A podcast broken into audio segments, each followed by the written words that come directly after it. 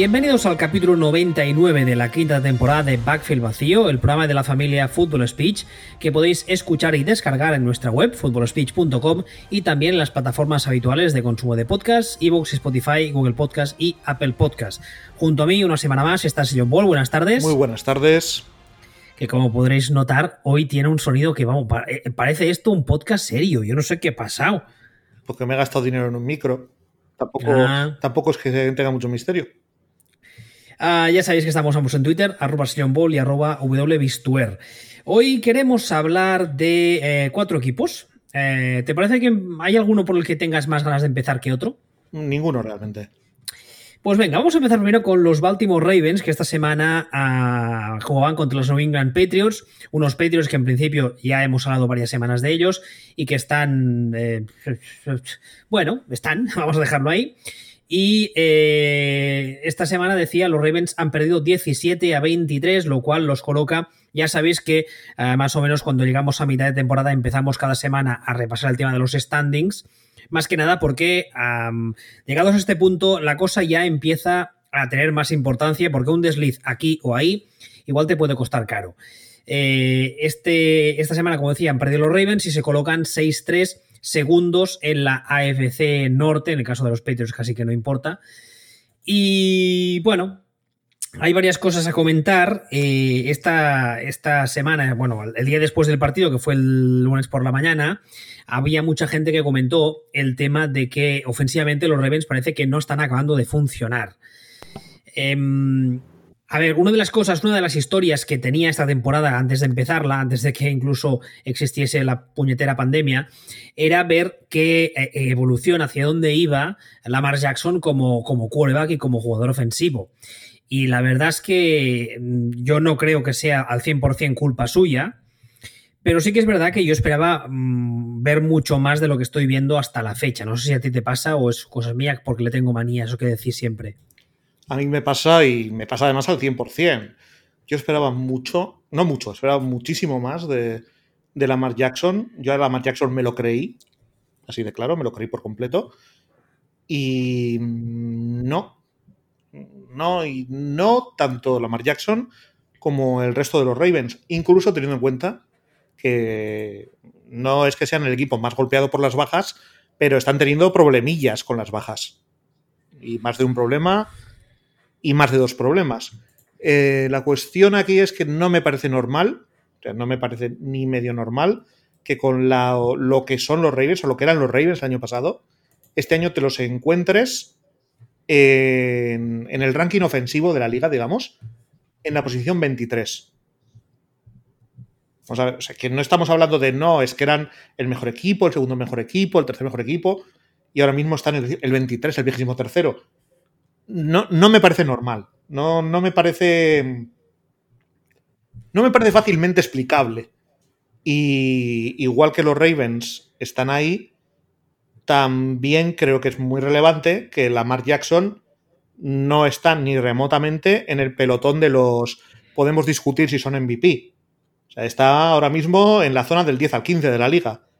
el año pasado el año pasado, a estas alturas de temporada, no solo se hablaba de él como posible MVP, sino que se hablaba de él en términos de élite absoluta, estaba mano a mano con, ah, con Pat Mahomes, eh, se decía que si era eh, junto a Mahomes habían venido a, liderar esta nueva jornada de quarterback, se hablaba de que fuese... justamente, justamente, o sea, merecidamente, el año pasado de Lamar Jackson es acojonante.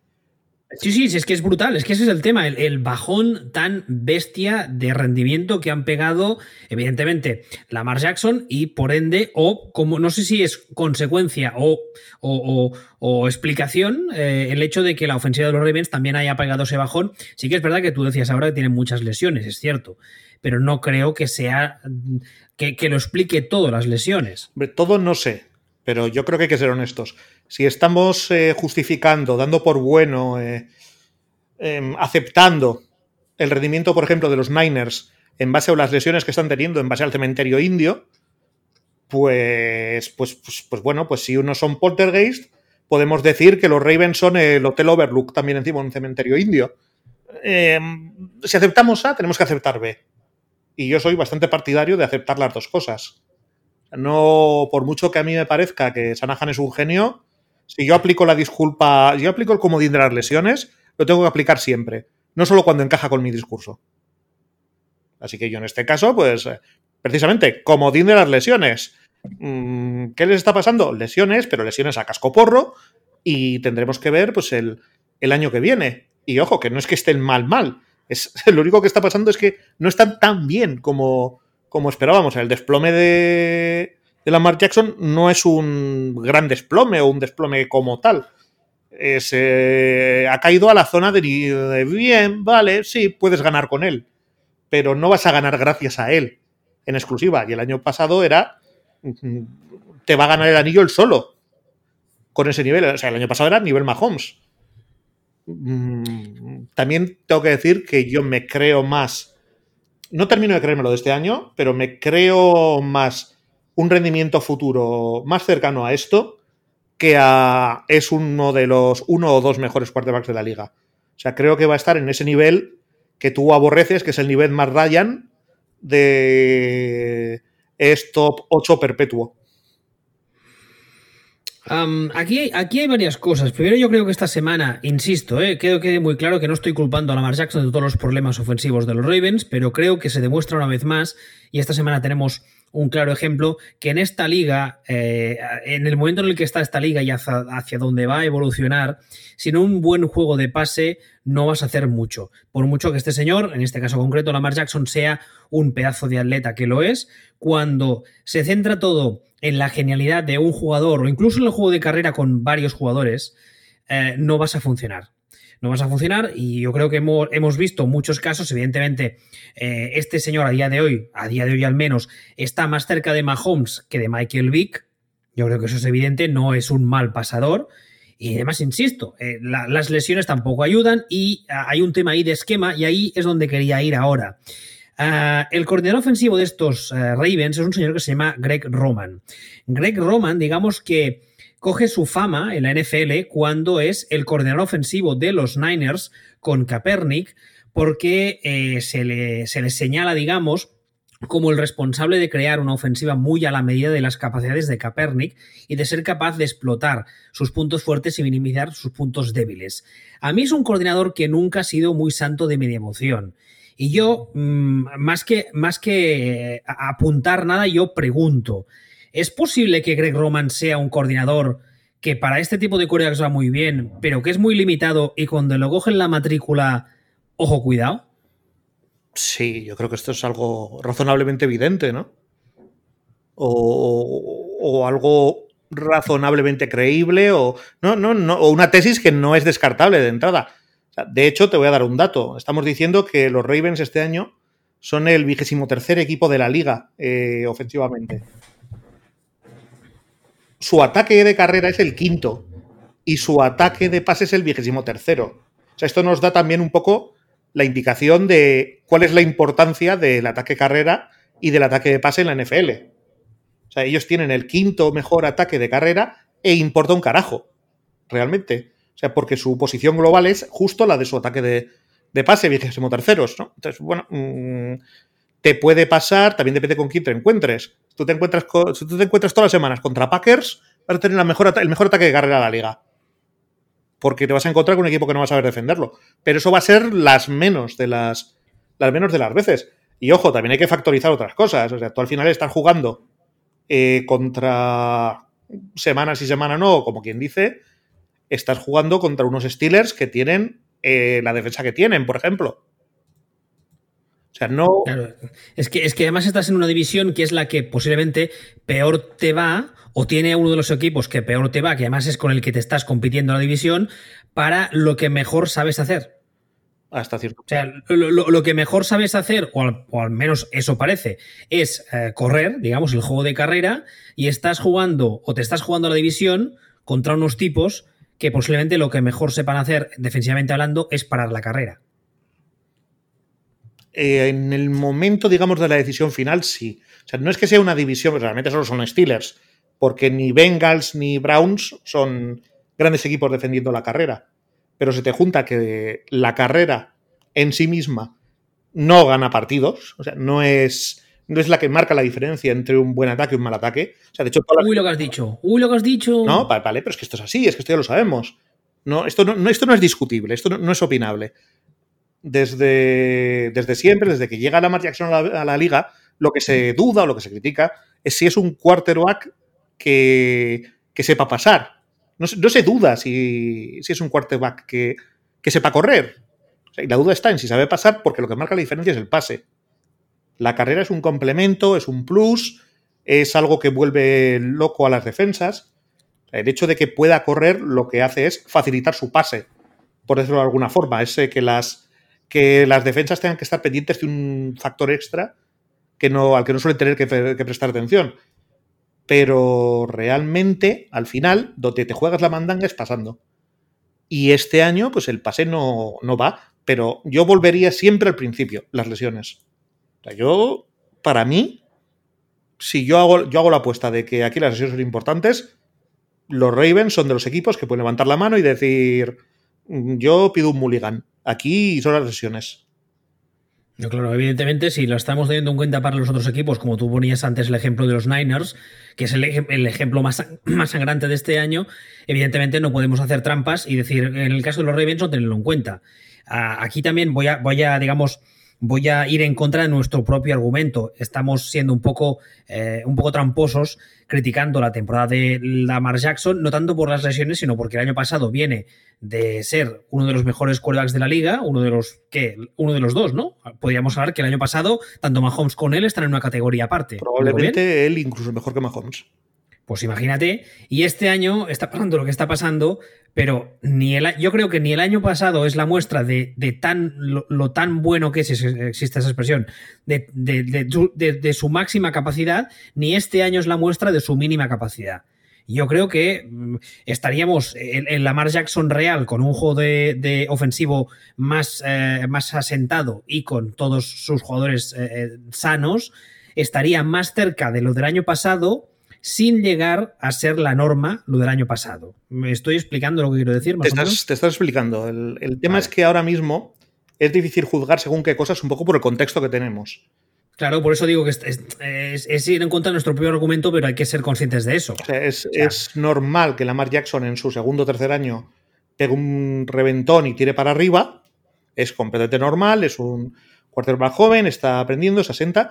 Y es perfectamente normal que una vez que ha pegado el subidón, los coordinadores eh, defensivos rivales le cojan la matrícula, sepan lo que está pasando, sepan cómo tienen que jugar contra él, haya más ejemplos de equipos que lo han conseguido frenar y cómo lo han hecho, que son fáciles de imitar o que se pueden imitar, o sea, ya hay, se va generando una plantilla de, de kriptonitas para Lamar Jackson, pero el problema que tenemos es que como este año estamos de pandemia, no hay. O sea, o bueno, ha, ha habido lesiones a cascoporro y los training camp han sido como han sido, todo queda ligeramente desvirtuado, sobre todo en cuanto a las evoluciones de los jugadores. Que, que, cabía esperar que este año Lamar Jackson no estuviera como el año pasado. Pero de lo que estamos viendo, ¿cómo juzgamos lo que estamos viendo en un año tan raro como este? Yo, yo, creo que este año, o sea, en primer lugar, porque, porque lo que tú decías ahora, un, especialmente este tipo de quarterbacks no los puedes juzgar en base a un año, aunque sea muy bueno o aunque sea muy malo. Hay que coger una muestra mínimo, mínimo tres años, te diría yo. Eso para empezar. Y luego es que este año, para muchos aspectos, en muchos aspectos, es un año. Eh, es, es, es, no vale. Este año es de, de, de prueba, es de trampa. No, no, hay, no, no, lo puedes tener en cuenta porque hay un montón de factores externos que son incontrolables, que además afectan primero afectan a todos los equipos, porque, porque la COVID no afecta solo a un equipo o dos, afecta a todo el mundo, pero es que además no te afecta igual.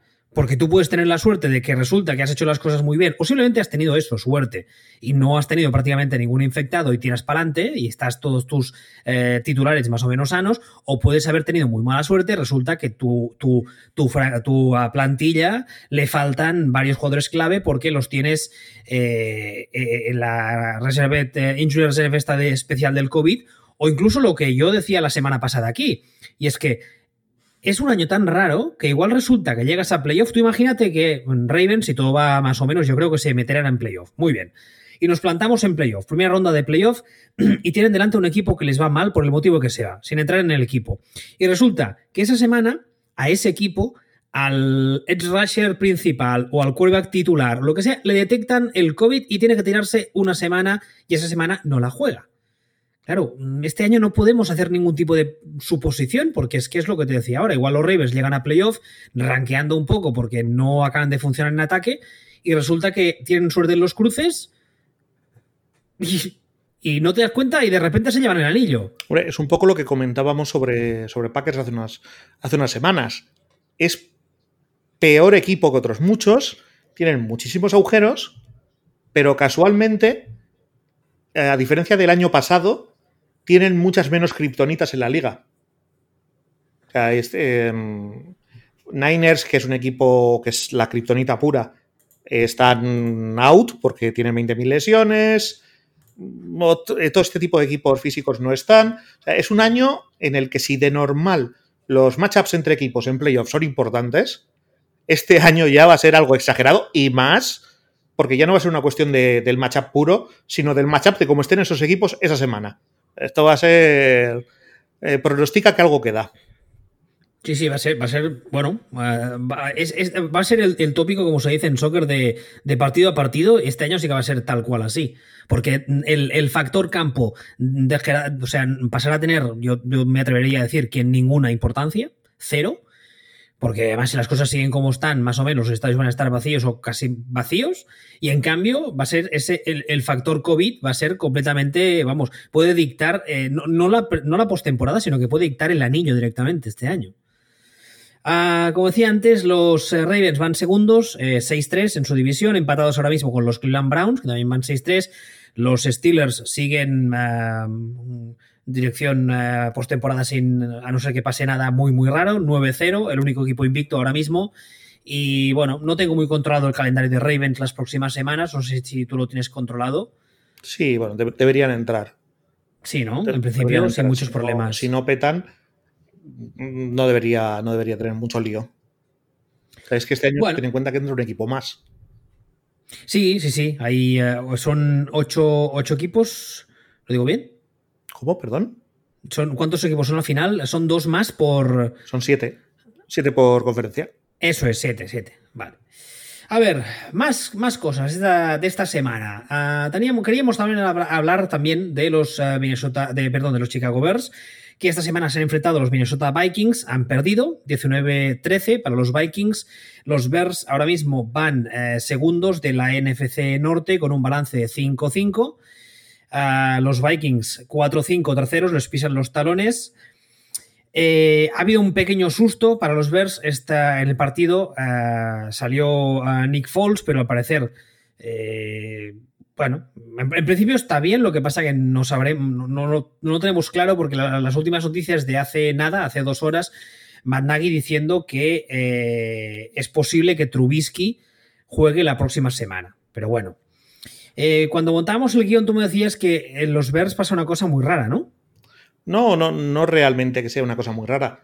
Eh, a mí me interesaba hablar de los Bears por contraposición a lo que hablamos la semana pasada de los Vikings, porque parecen dos equipos que van en direcciones opuestas, pero en realidad no lo son. O sea, no es el mismo caso a la inversa. Vikings es un equipo, como comentamos la semana pasada, que ha ido mejorando y ajustando durante la temporada, es decir, que el Vikings la semana 1 era un equipo infecto e infame en comparación con lo que son Vikings ahora. Y eso poco a poco se, va a ir viendo y se va viendo, de hecho, en los resultados. y es eh, que están mejorando por el motivo más sencillo del mundo. Son mejor equipo. Y cada vez son mejor equipo. Y son, y son uno de estos equipos, como, como comentamos también de algún otro, que probablemente entren en playoff, si entran, que yo creo que sí, con uno de los últimos seeds y que sería uno de los, será uno de los equipos a no querer ver ni en pintura en playoff. Porque además son un equipo bien entrenado. No, no, eso siempre. O sea, aquí ya aquí somos de Hans Zimmer a muerte, ya, lo hemos dicho muchas veces. De, chiquitito. De chiquititos. Y, sin embargo, eh, la diferencia con los Bears es que no es que Bears estén empeorando, sino que Bears, cuando estaban 5-1, eran un equipo de mierda y nosotros lo decíamos.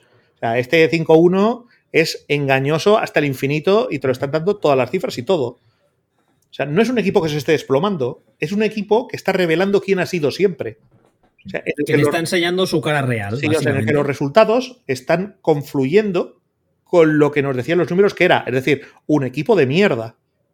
O sea, de hecho, una de las cuestiones que más se me plantean a mí cuando yo miro las estadísticas, los números, es cómo es que los Bears no sean el peor equipo en ataque de la, liga estadísticamente. Porque sabe Dios que lo parecen.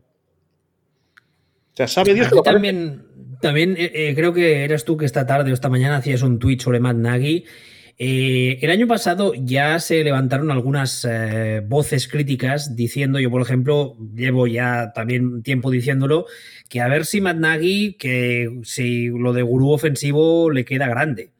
Y la verdad es que semana tras semana mm, ese run run va más y yo creo que, con razón. Porque la verdad es que, a ver, hay que ser un poco justos también. Le estás dando a elegir, entre comillas, entre eh, Mitchell Trubisky o Nick Foles, que ninguno de los dos son la panacea. Se fichó a Foles esta offseason.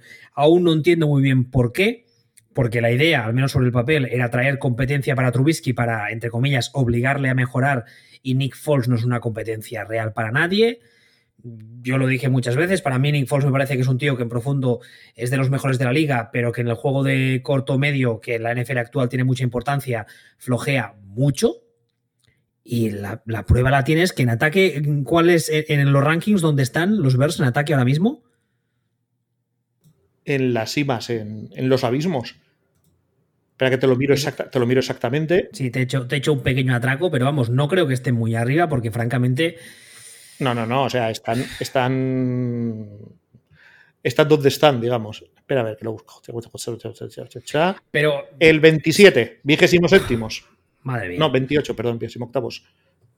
El 28-32. El 28-32, claro. O sea, yo cuando. Yo cuando lo ves que miro de abajo y digo. A ver, están los Eagles. Mm, los Jets. Mm, los Broncos y los human beings de Washington. Pues yo lo pienso y digo, pues, pues, pues, pues realmente, es que realmente, es que yo los veo jugar y creo que tengo la sensación de que los Bears son los peores de este, de este grupo. Y sobre todo, a ver, la cosa es que tú a, a Nick Foles o a quien quiera que entrene a Nick Foles, tú, pues bueno, no le vas a pedir que tengan el ataque de los Chips. Tampoco. Pero si, si tu ataque da para tener un nivel de 5 y da un nivel de 0, o sea, la excusa de, jo, es que es Nick Foles, no me vale. O sea, Nick Foles, con Nick Foles deberías estar en el 5, incluso en el 4, incluso en el 3. Es que el quarterback es Trubisky. Y ella, pero es que este equipo es abominable en ataque, prescindiendo de quién sea el quarterback. Con cualquier quarterback que saques por ahí de esto, tendrían que, con las armas que tiene, con la línea que tiene, que no es eh, que no es espectacularmente mala, tampoco espectacularmente buena, pero no es de las peores de la liga. Con los jugadores que tiene en las, en las skill positions, con los receptores que tiene, con el, el que tiene, con los running backs un poquito peores, pero bueno, pero con lo que tiene, no, debería estar aquí. A, mí, a mí lo que, me, lo que me llama la atención, volviendo a lo que decía Nagy, es que cuando se le etiqueta, cuando sale de Kansas City, sale como con la etiqueta esta de gurú ofensivo y tal, y yo para mí entiendo un gurú ofensivo como alguien que es capaz de tener, o sea, coja el roster que coja, ser capaces de más o menos hacerlos funcionar y evidentemente sí, que entonces si el, ataque de ese tío no acaba de funcionar, e, es cuando miras con lupa y dices, a ver, ¿por qué no están funcionando las cosas o por qué podrían funcionar mejor? Vale, porque en esta posición tengo un tío que es cojo y manco, pero resulta que este señor por esquema está consiguiendo que parezca solamente cojo. O tengo este quarterback que es un zote, es incapaz de leer nada pero por sistema lo hace parecer el coordinador o head coach, lo hace parecer un poco más decente. Y es lo que espero de Matt Nagy.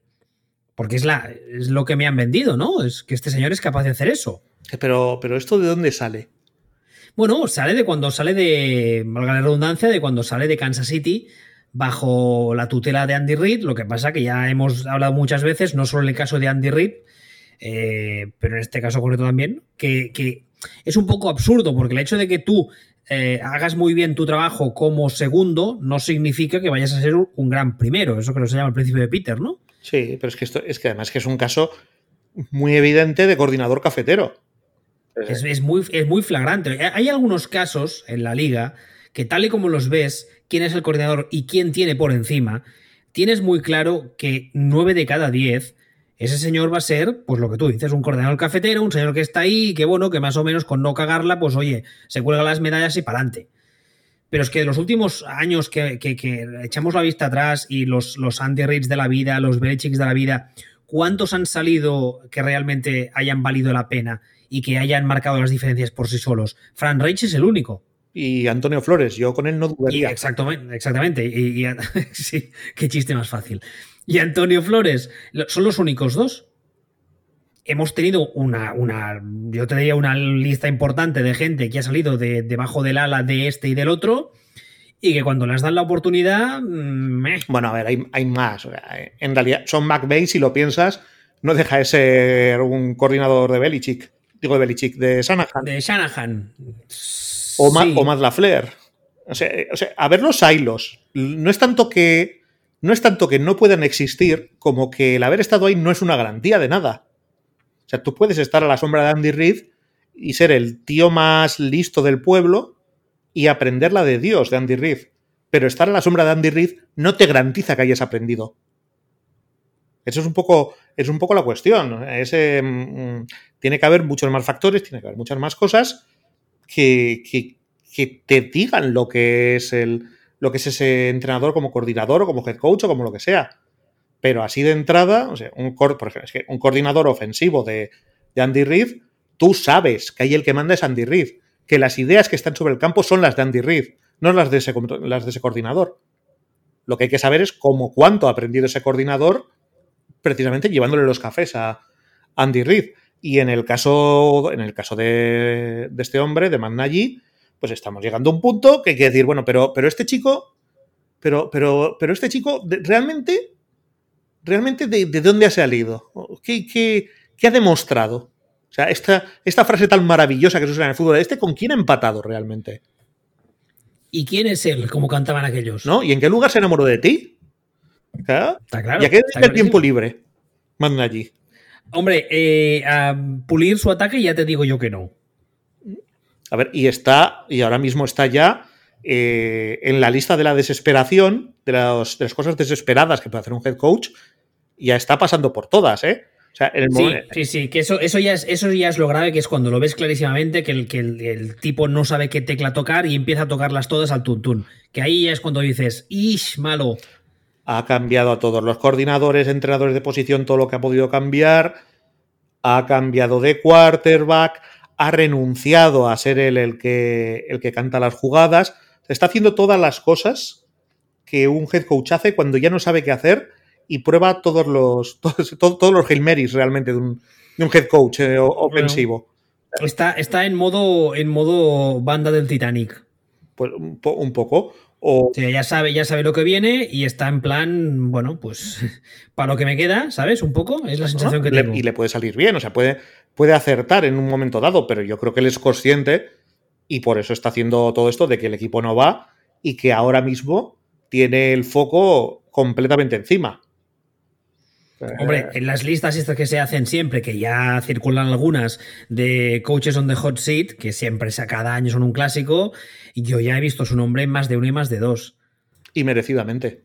Y no, no me extrañaría, no me extrañaría que cuando termine el año en Chicago le digan, bueno, majo, adiosito. Hombre, creo que los problemas de Chicago, de todas formas, de los versos son más profundos.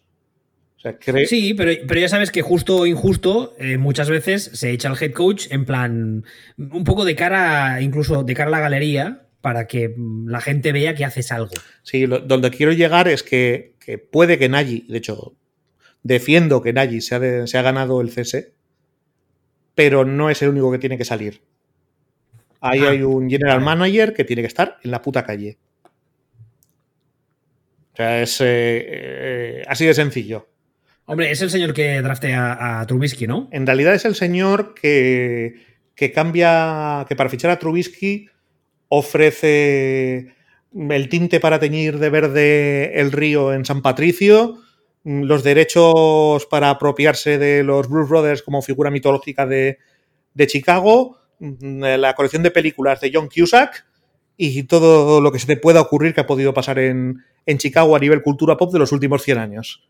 Es, eh, no es que fiche a Trubisky, es que vende su alma por Trubisky. Es lo que da. Y, y ahora mismo es indefendible. O sea, es, quiero decir, era indefendible en el minuto uno. Así, indefendible. Porque podemos decir, no, es que Trubisky era el quarterback más, más valorado ese año. Y así, vale, una cosa es que es el más valorado. Y otra cosa es que esté lo suficientemente valorado como para que te vuelvas loco a, a pagar esa morterada por Trubisky. Y yo lo siento mucho, pero cuando haces una locura de estas, mmm, es game over para un general manager. Entonces, según tu teoría, ¿tú crees que los Bears seguirán estancados al nivel donde están o incluso un poco para abajo, mientras que los Vikings seguirán eh, en, en, ascendente? Entonces llegará un punto en el que se cruzarán y los Vikings se meterán en playoff, ¿no? A ver, están ya a punto de cruzarse. Sí, sí, pero me refiero que tu teoría es esa. O sea, seguiremos. Ese, ese es, el, ese es el, el, escenario mm, plausible en las próximas semanas, ¿no? Los, los Bears deberían estar, no sé, 2-7, por decirlo de alguna forma, basta. Y ganaron un montón de partidos sin merecerlo y sin que los números les diera para, para ganar esos partidos, a base de potra, a base de, de cosas de estas que, que en un momento dado te salvan, pero que a la larga se te ven las costuras. Lo normal es que, es que apenas ganen más partidos este año. Y los Vikings, por contra, pues son un equipo mucho mejor y lo, y lo normal es que, gracias a ser un equipo mucho mejor, pues ganen más partidos. Qué cosas, ¿eh? Es que, es que tampoco tiene mucho misterio, ¿sabes? Porque esto de eres lo que tu clasificación dice, esa es una de las mentiras más gordas de la historia. ¿Cómo que eres lo que tu clasificación, lo que tu clasificación dice? ¿Eran los Bears un equipo de 5-1 cuando estaban 5-1? No. Ahora no me toques las pero vamos a ver.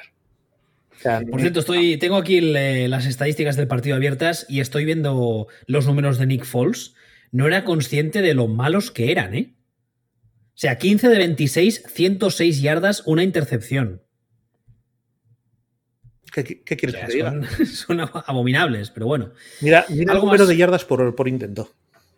El número de yardas por intento, pues eh, 106 entre 15, ¿no? Exactamente. No, perdona, 106 entre 26. Pues tú me, por me intento. Estás en 4 yardas por intento. Pff, madre mía. O sea, es que 4 yardas por intento son números que son aceptables en la carrera. ¿Qué me, no estás, pase. ¿Qué me estás contando?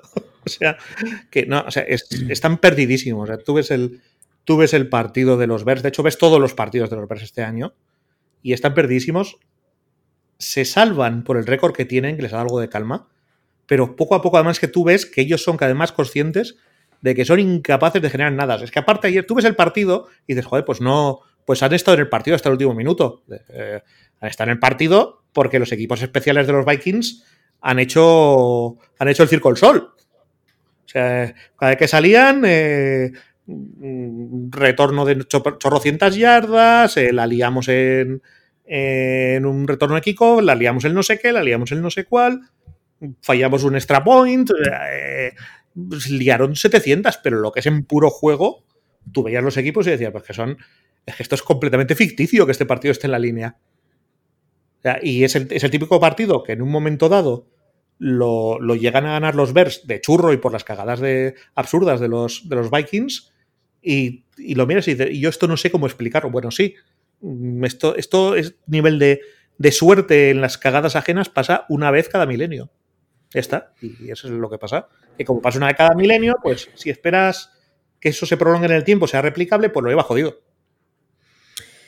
A ver, más cosas. A no ser que quieras añadir algo más de Chicago. No, no especialmente.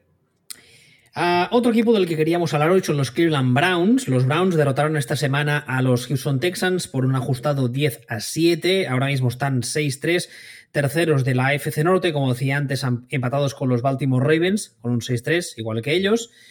Y esta semana, pues la verdad es que lo que llama la atención es, yo lo tuiteé el lunes, primero, que hayan sido incapaces de meterle más de 10 puntos a una defensa que por norma está encajando más de 30 por semana a un equipo de más como son los Texans que a día de hoy están, bueno, ni están ni se les espera, pero es que además tú coges los números así estadísticas un poco en plan bruto y si las comparas, eh, la única estadística en la que realmente los eh, Browns, eh, digamos, marcan el ritmo, es en las yardas de carrera, que son 231 yardas de carrera totales.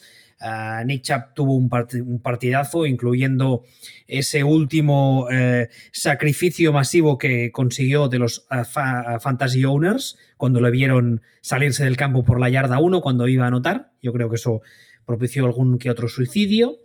Pero aparte de eso, si comparas los números de ambos equipos, son números muy parecidos, lo cual no sé qué dice de Cleveland el hecho de que a estos Texans sean incapaces de darles un poco más de caña.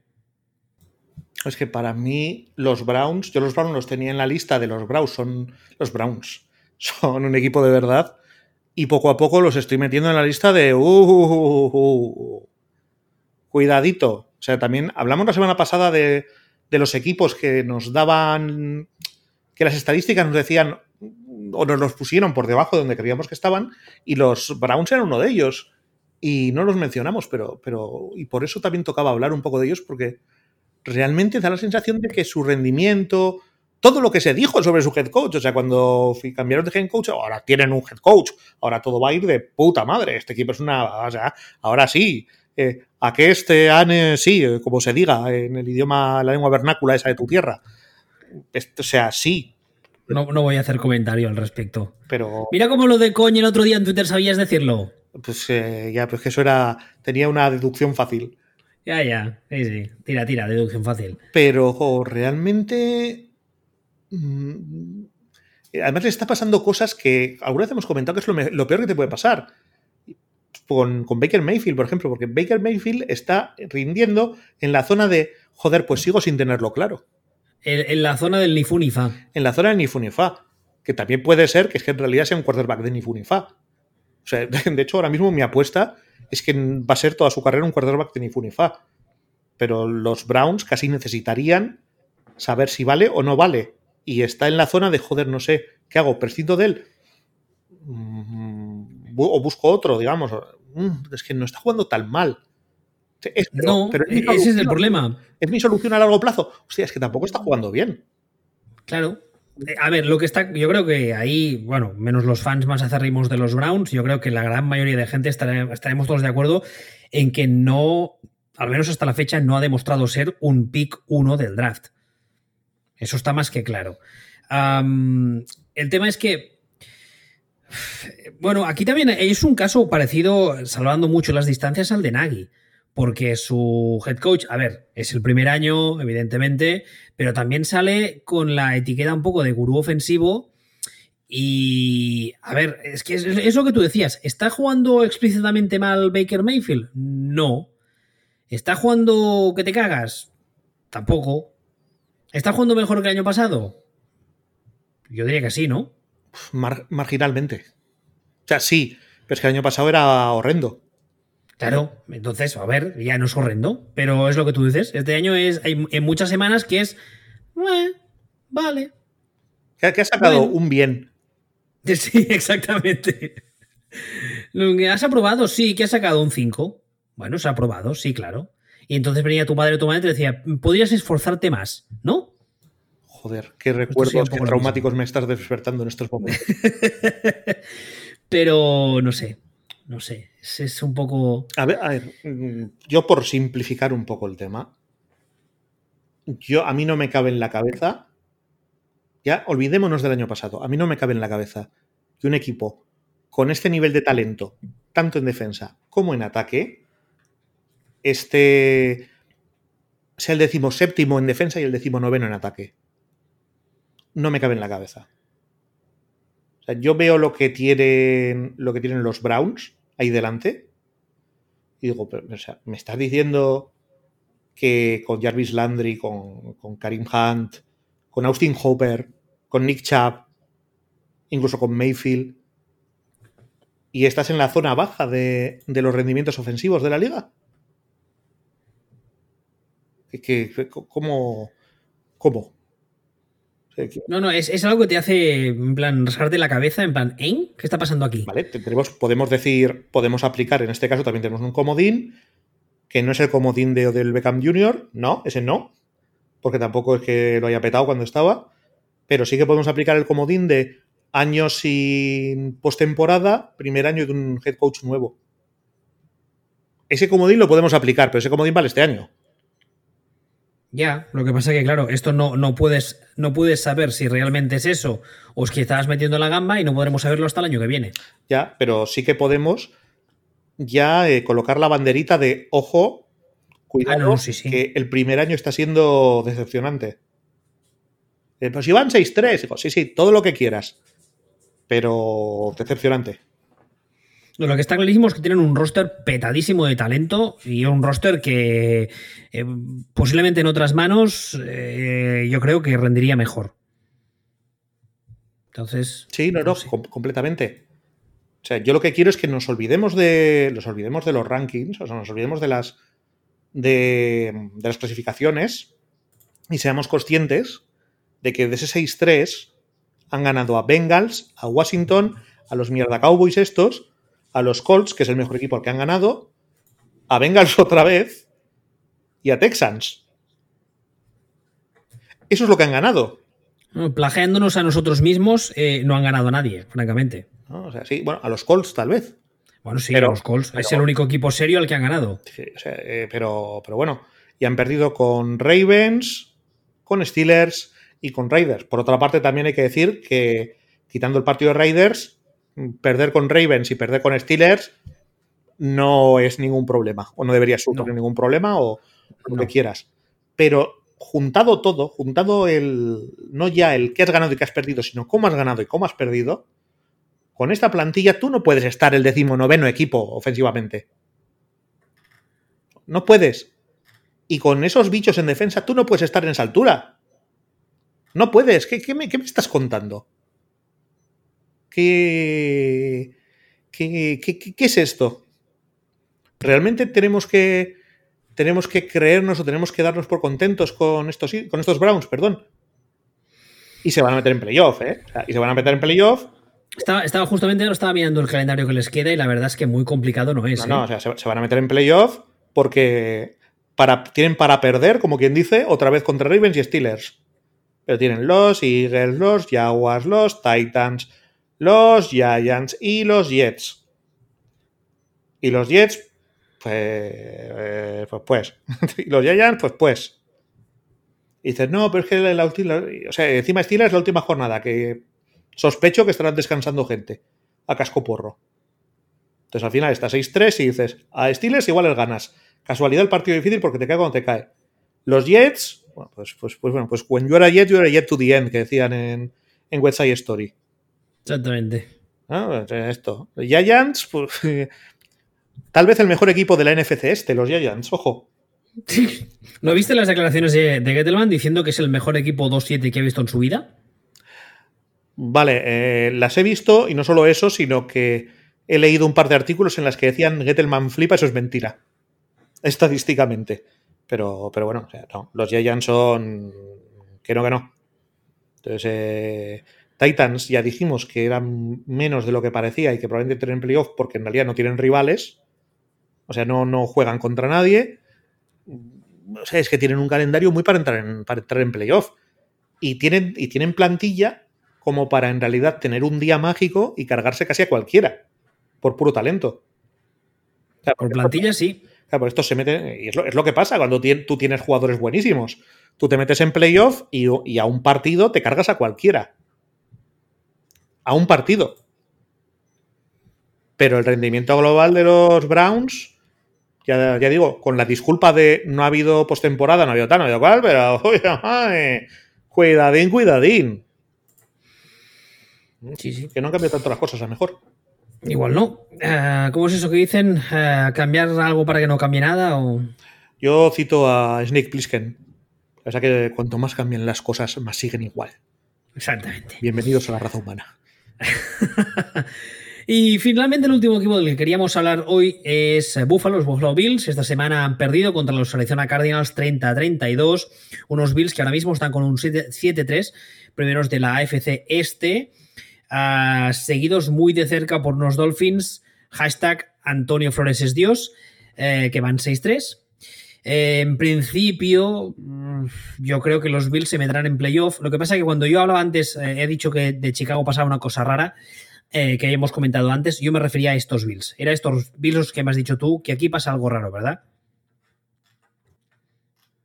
No es tanto que pasa algo raro en sí mismo, como que pasa algo contraintuitivo. Tú piensas en los Bills y dices, hostia, son un equipo duro, rocoso, que corre, que defiende. Esos son los Bills, ese es el espíritu de los Bills, ¿no? Pero tú en realidad tú ves a los Bills, si te fijas, si te olvidas de los prejuicios, tú ves a los Bills y los Bills parecen los Cardinals aquellos de Kurt Warner. O sea, son, son un equipo que corre mal, que defiende mal y que ataca bien vía aérea. Y eso con, eso con Josh Allen, ¿eh? De la marinera. Eso, no, sí, sí, eso con Josh Allen. Pues estos son, esos, estos son los Bills. O sea, los Bills están teniendo un problema ahora mismo y es que se les está cayendo la defensa. Que me parece algo que, que nadie realmente esperábamos, ¿no? De, de, los Bills. O sea, los Bills pensábamos que iban a ser el equipo que, que, son y que realmente es la cultura de su franquicia. Pues no. Pues no. ¿Y cómo se come esto? ¿Y qué hacemos con estos Bills ahora? Que si decimos que los Seahawks no paran ni un taxi, los Bills, pues. Parecido, ¿eh? No te creas tú que. No te creas tú que nada el otro jueves, ¿eh? O sea, porque yo tengo. A ver, no tan mal, pero, pero los Bills son el decimoséptimo equipo en defensa de la liga. Dices, no están tan mal. Realmente, casi, ¿no? casi grado cero, ni frío ni calor, ¿eh? Sí, o sea, están. Sí, o sea, están en esa zona.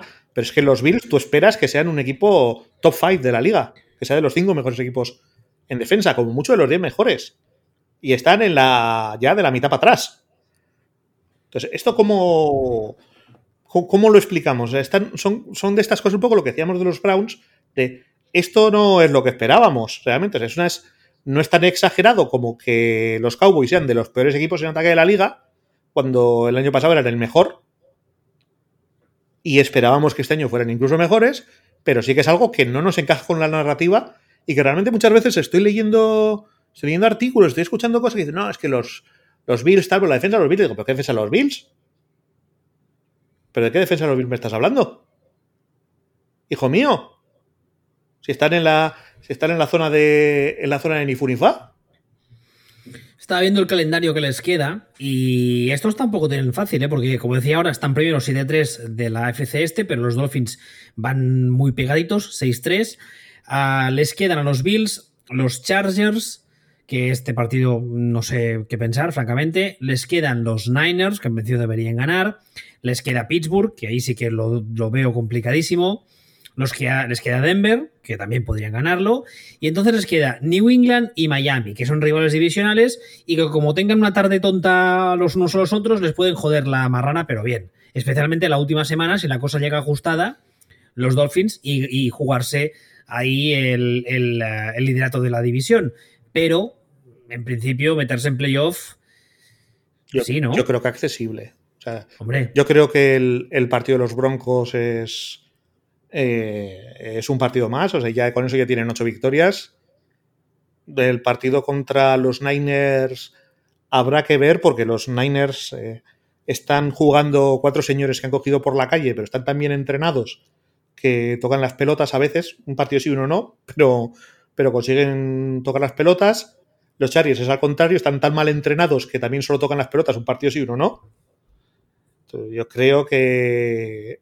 Yo creo que el 9-7 lo tienen casi seguro y el de, y el de 6 muy, muy, muy, muy posible. No, no veo como una vez que ya están en 7 victorias y con este calendario no se van a meter en, no se van a meter en playoff. El problema yo se lo veo en esto que estamos comentando, en que una vez dentro de playoff con, con, esta defensa que tienen de Nifunifa, mmm, lo veo complicadete. Lo veo muy complicadete. Y en ataque, un poco lo que, un poco lo estábamos diciendo. En ataque están bien, están bien. Son el quinto mejor ataque de pase, pero es que son el vigésimo tercero en, en la carrera. Y dices, bueno, ya, pero es que lo, precisamente una de las narrativas que se oyen es, bueno, además es que le viene bien la forma de ser de los, de, y lo diré, de los Bills eh, para esos playoffs en, en, enero y tal. Y digo, no, que no, que, que, no, que ni defienden ni corren. Que son como un equipo de, de Florida ahora mismo, de California.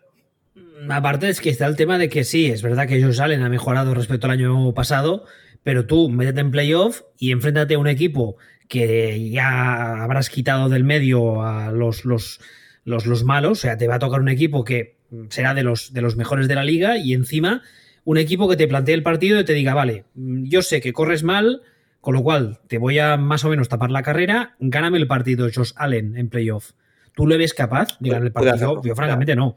Yo Allen hasta ahora, o sea, yo Allen está jugando muy bien este año. Está siendo muy regular.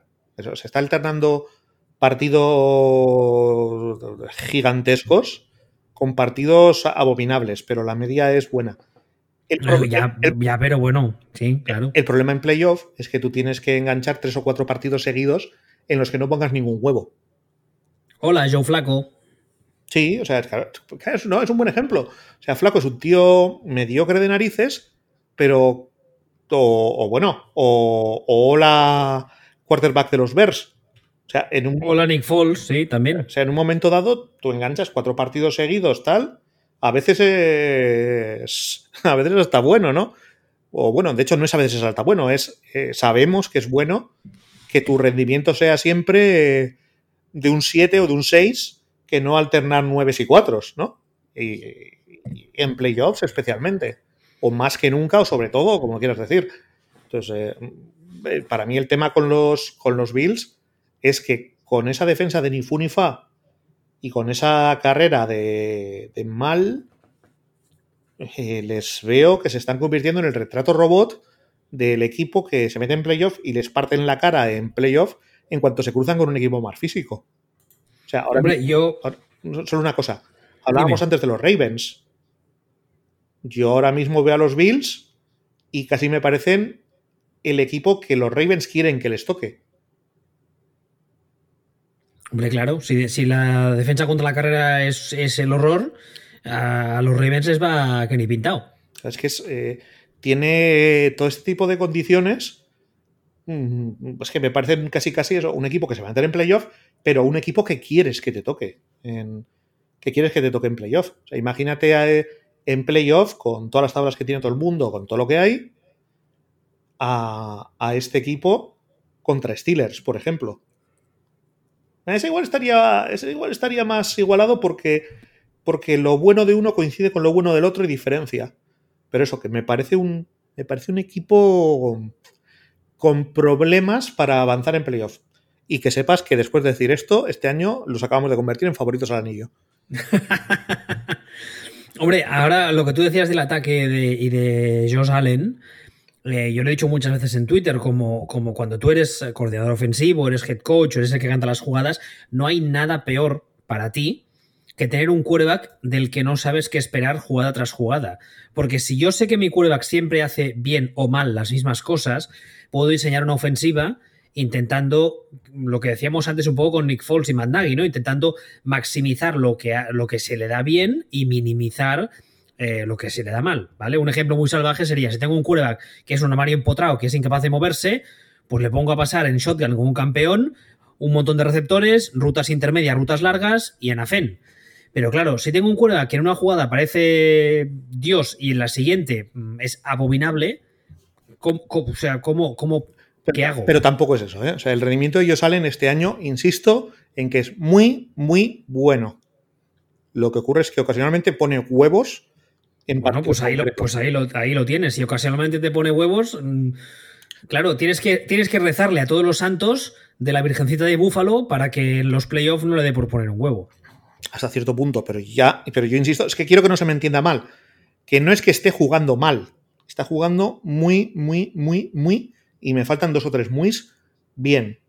Sí, sí, que quede claro que aquí al que no le gusta Allen es a mí. Pero de, pero de, si la temporada tiene 16 partidos, te puede poner dos o tres huevos ahora mismo este año. Bueno, hombre, ya es una mejora respecto al año pasado. No, hombre, la, mejor, la mejora es salvaje.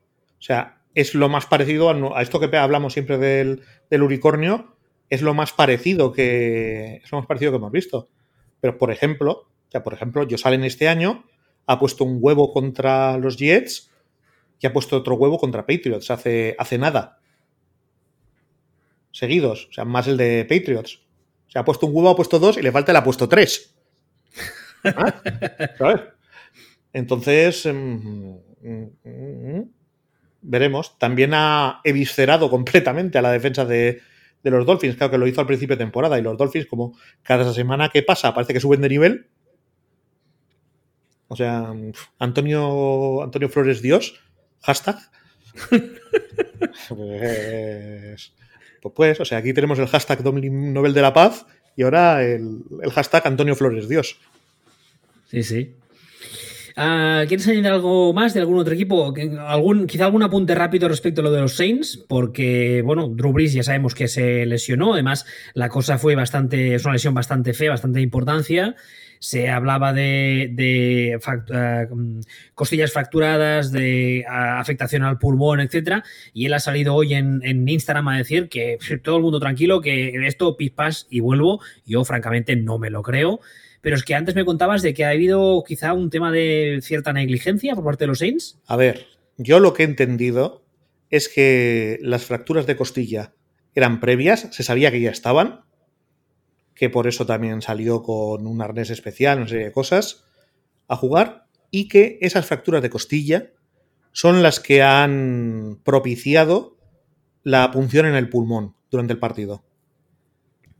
Quiero pensar que lo he entendido mal. O sea, esto es lo que te comentaba.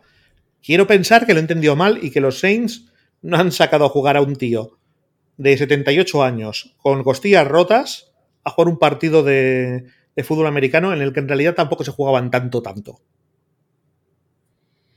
También, o sea, esto lo pongo entre paréntesis porque habrá que ver cómo evoluciona esta historia.